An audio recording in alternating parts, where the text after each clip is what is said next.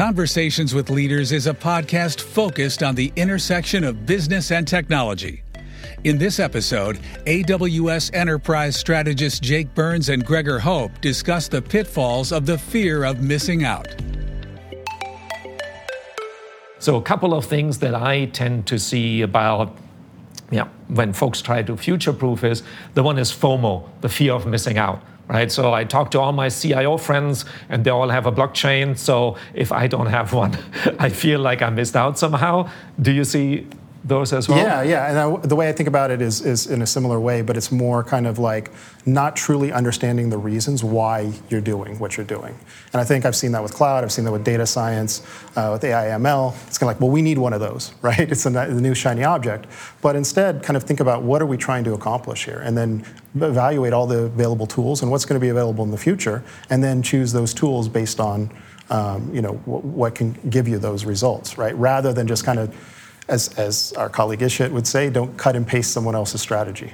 Yeah, because that will never work because the starting point is always different. So I think maybe tiny bit of FOMO is okay because you shouldn't, uh, you know, sticking, shouldn't be sticking your head in the sand. You should be looking around what other people are doing.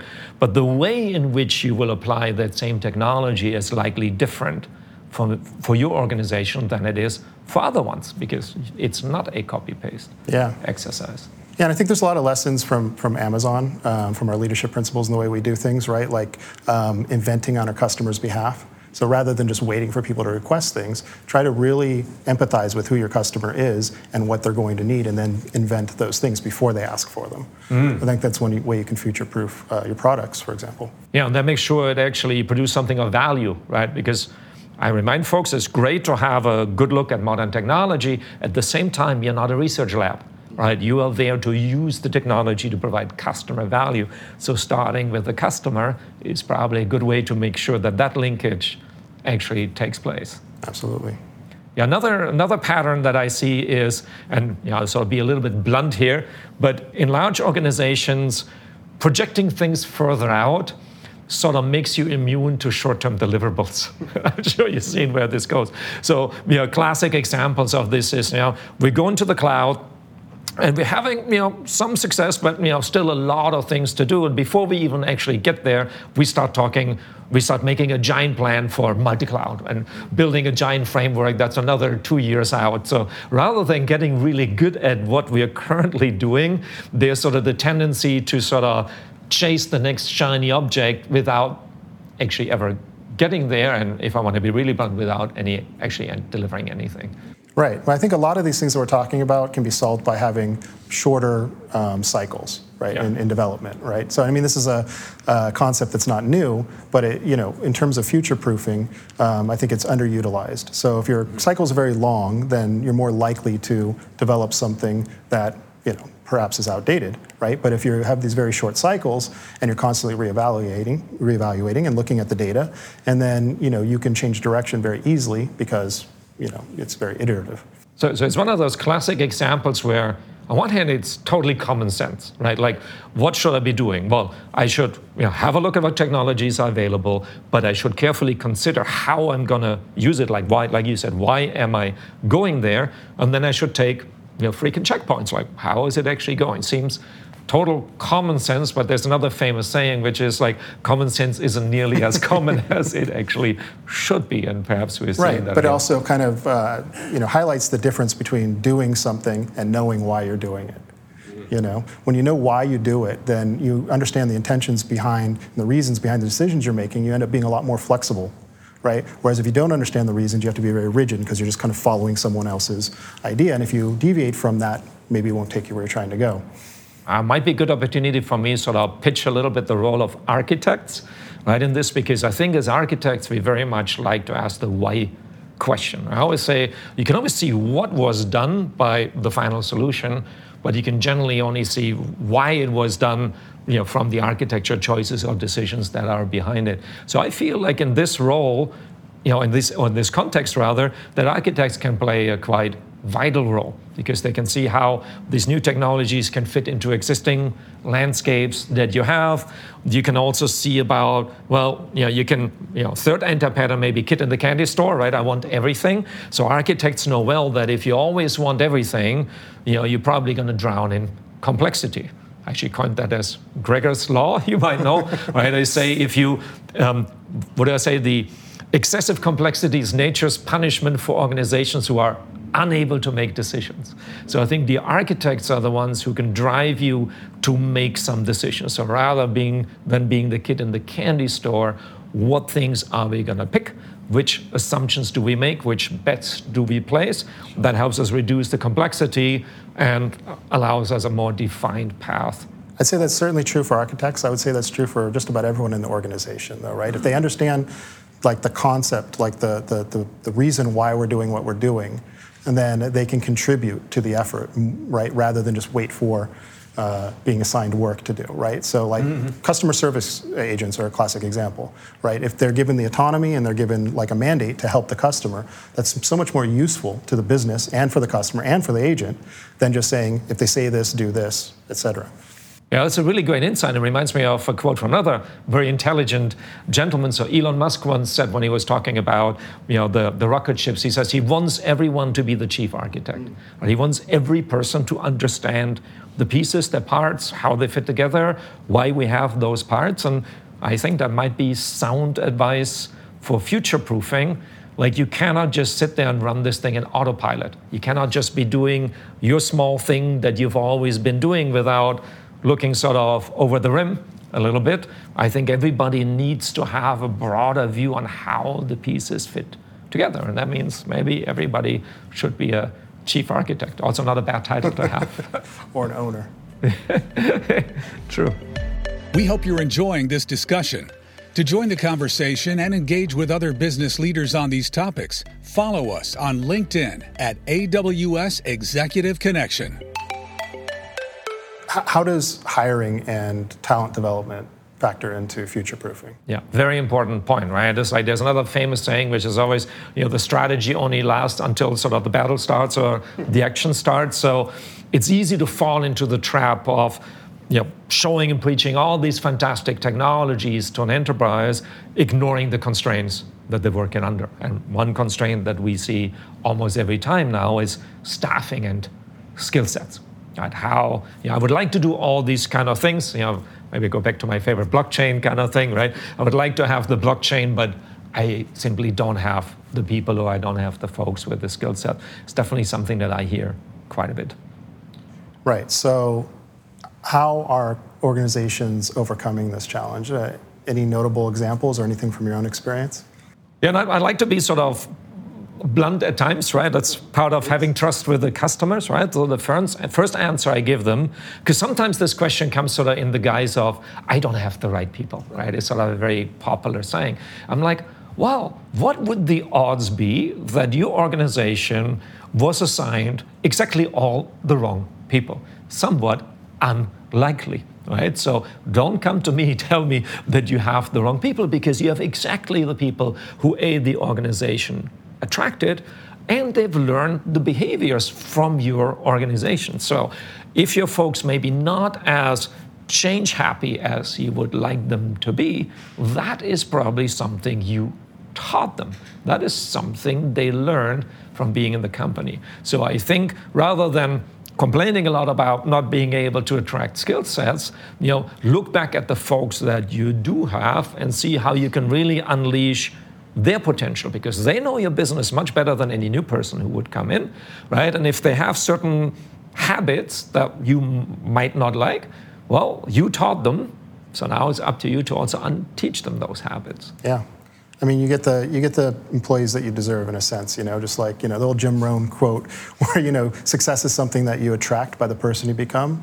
Yeah. I think that talent is what you attract by the company that you become. Yeah, and I think Adrian Cockcroft famously once said this on stage where somebody was challenging him. He was at Netflix, I believe, at the time, right? Somebody was challenging him, like, well, of course, you guys can do all this because you have all these fantastic people. And he said, well, tell you what, we hired quite a few from your company, right? So you were sitting on the asset and you didn't realize the value of the asset because you constrained folks with you know, processes or rigidity or old technology. Basically, you had folks who could not realize their full potential. And I would go as far as, as saying that's the best way to not make your company future proof, hmm. right? If you can make the most out of what you have, don't go asking for more, use what you have. Yeah. And that's true for tech right? A lot of a lot of times we have fancy tech that we don't really utilize, but also often we have really good people that we also don't utilize. So mm. make stuff work with the things you have rather than always chasing something else. I think majority of organizations that are trying to transform, they have the people they need from, for, from a large degree. They already have the people they need. It's really giving them the freedom to do what they need to do, right? If you want to be future-proofed, uh, if you want to future-proof your, your enterprise, then you should allow your people to change and to grow and encourage that and incentivize that and allow them to change and experiment and try different things. Um, you know, in, in, at the end of your journey, you may have the same people, but they might not be the same people. You yeah, know what I mean? They should have trans- transformation is a personal journey uh, as much or maybe even more so than an organizational journey or a company journey. The people within the organization have to transform in order for the organization to transform. Correct. I think the, the essence of the word is actually transformation is not a replacement exercise. Right. It's not just like you know getting rid of something and replacing it with something entirely different. It's evolving your organization, changing the shape of what you have, and I think that absolutely includes the people. And I think majority of the people, if not all the people, want to change. They may just be constrained and um, stifled a bit in the current culture. So changing that culture that to one that encourages evolution and, and change and growth and experimentation, which is I keep coming back to because it's so important, um, will allow your organization to innovate and to transform. And I've, I've seen this take time though every time, and maybe a couple of things that I've seen work and not work. So, what I have found not to work is posters and slogans, right? Basically, people have learned for 20 years that taking risks isn't rewarded maybe in an organization, right? So sending them to a TED Talk or you know, having some poster of we now an experimentation culture is not at all going to change that. So that one I've definitely seen does not work. What does work a lot better have living role models like have a person or several people who have taken calculated risk, who have experimented, who had some successes, some failures, and see the rewards for this. Right. I mean reward in a very broad sense, not just money, right? This could be exposure, sending them to, to external conferences, giving them more funding, um, having them present to the leadership, right? There's, you know, I think reward comes in many, many different flavors, but I find that role models work much, much better than any slogan that you could. Of course, you know, if you say one thing and do another, people are going to see that. They're always going to believe what they see, not what they hear. Oh yeah, that's failure mode number two, which is um, desiring one thing or pitching one thing but rewarding something else right? Like people will follow the reward system, which you kind of want them to, right? That's what the reward system is for. So if your incentives are still set for the old way, you can talk all day about the new way. It will just not happen. So you need to change the reward system. You need to have living role models that personify the way of working that you like. And then I think what you describe will happen. People will see, like, oh, right, this is actually real. I like working with this person. I like the way they work. They work differently. Maybe I can work like that person. And that way, the change in attitude comes not from sort of holding up any kind of posters. Yeah, totally agree. What happens to me is, though, there's always a counterpoint, right? So when I when I talk with customers about this, they say like, "Oh, again, this all sounds great, but I am a boring XYZ kind of business, right? I'm not a kind of high tech." Well, my first answer is, "Well, obviously you're quite successful, right? Otherwise, you would not have been around for a hundred and some years." So I'm just like, "Well, you know, apparently something is is going right." And what I find is that the organizations they they it's maybe a little bit of this copy paste where they compare themselves to like Silicon Valley or like digital companies, and then they find that on no dimension they're as good maybe as those are. But it was just like rather than focusing on your weaknesses, why not play to your strengths? There's many other things that you might have that the other companies don't. Like, for example, you might have a very interesting business. You might have a physical business with facilities, facilities and building cool stuff and flying airplanes around, right? In many cases, you have actually really exciting things. So rather than trying to be, you know, like some perceived ideal company and just finding all the things that you don't have, you know, be excited about the business that you're actually in. Yeah, I don't think you'll ever innovate by copying somebody else's strategy. Yeah, and especially you find out that it doesn't work because you're different than those folks are. So I find that a lot of customers I work with have a lot more strength in attracting talent than they may believe, right? They right. take things for granted that for people are quite exciting. There's some qualities that got them where they are today, right?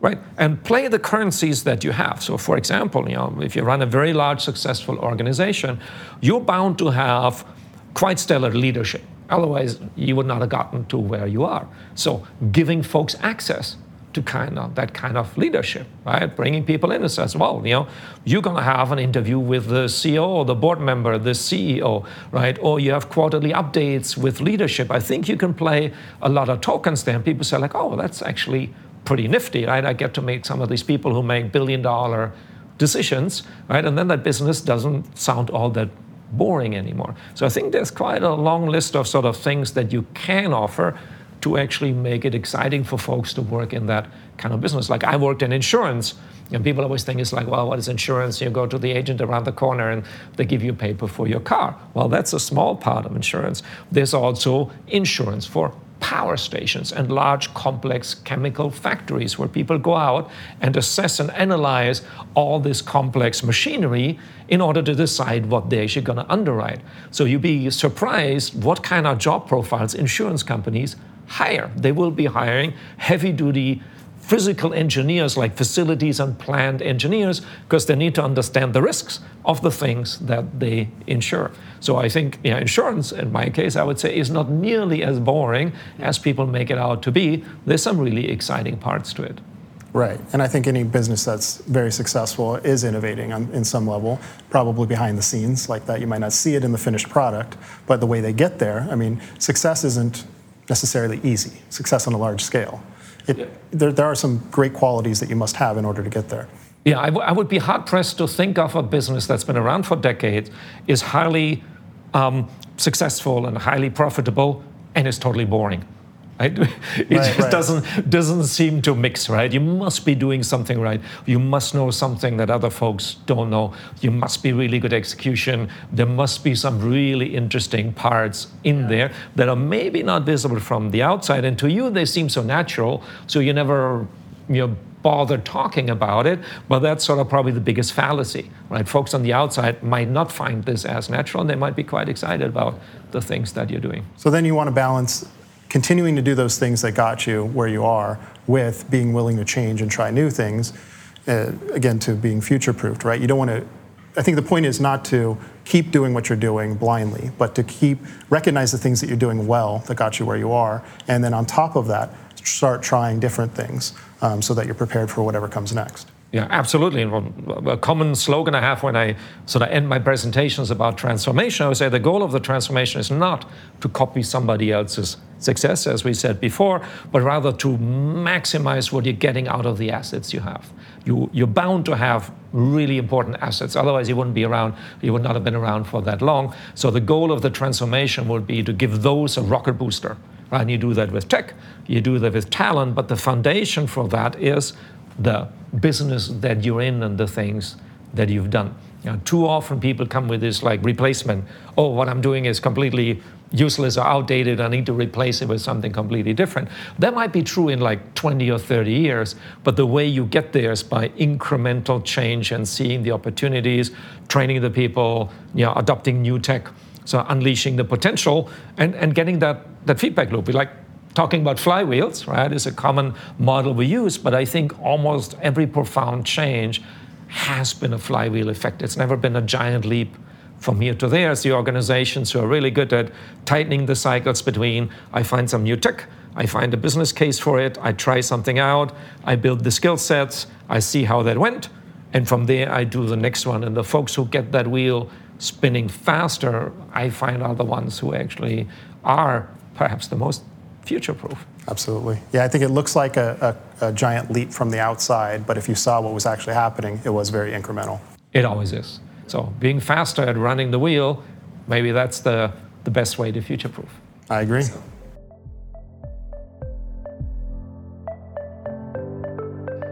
Thanks for listening to this episode of Conversations with Leaders, brought to you by AWS Executive Insights. If you enjoyed this episode, please help us spread the word and subscribe, share, rate, and review. Visit aws.amazon.com slash executive insights for more on these topics.